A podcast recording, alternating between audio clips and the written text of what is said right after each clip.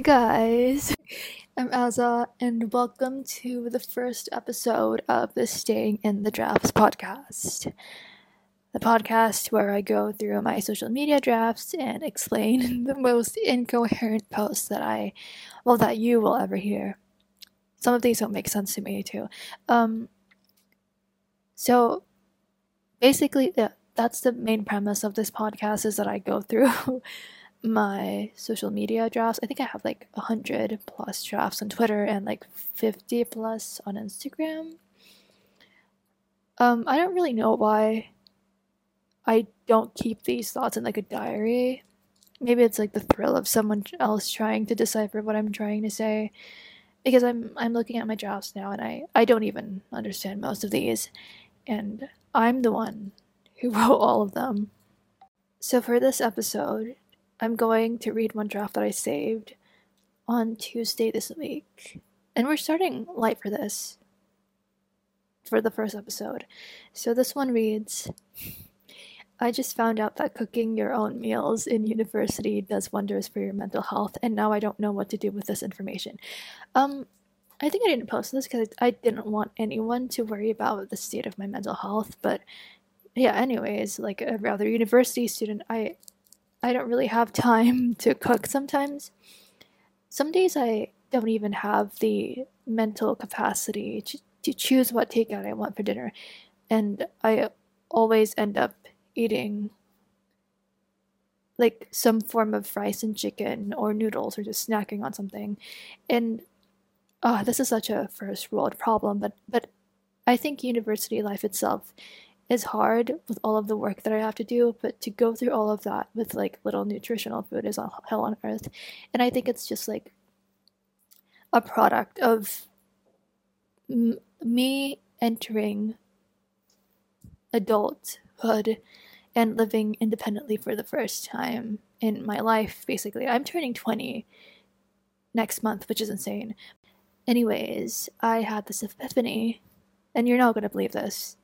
Um, when I took out my handy dandy induction stove that I keep underneath my desk because I, again, don't cook and I don't know how to cook, and I plugged it in and cooked a home cooked meal for myself for the first time in weeks, I felt good about myself. And granted, it was literally just scrambled eggs and toast, but I feel I felt like I could conquer the world. And you know how when you feel really bad, really sad, for a long period of time and your parents just tell you to go outside and soak in the sun and it actually works and you end up really annoyed that it that it works because now you have to make it part of your routine so you don't feel horrible forever i felt that way the minute i finished my plate of scrambled eggs which means that i have to start cooking my own meals again despite the fact that like one i'm too lazy to do it and I don't really know how to cook real meals. And I I found a research paper about this and it validated my worst nightmare. And according to the study, or according to what I gathered from the study from skimming the text, um, cooking interventions actually may positively influence psych- psychosocial outcomes. But again, I'm I consider myself as an amuse bouche girl myself. I totally butchered that French word, but I like to snack on things rather than having an actual like meal three times a day because I'm too tired sometimes. And I know it isn't healthy and I'm perfectly fine, I think. Like I don't I don't want anyone to worry too much about my weird eating habits, but I, it also got me thinking about the culture of unhealthy eating that surrounds university students like I it, it's kind of weird how it's so normalized for us to eat garbage or nothing at all during such a tiring period of our young adult lives.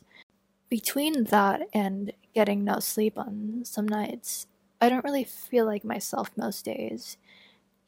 I feel lethargic and sleepy and sometimes sad, and no amount of coffee works, but I'm also too tired to do anything about it, so I probably won't change. I think that's all for this week.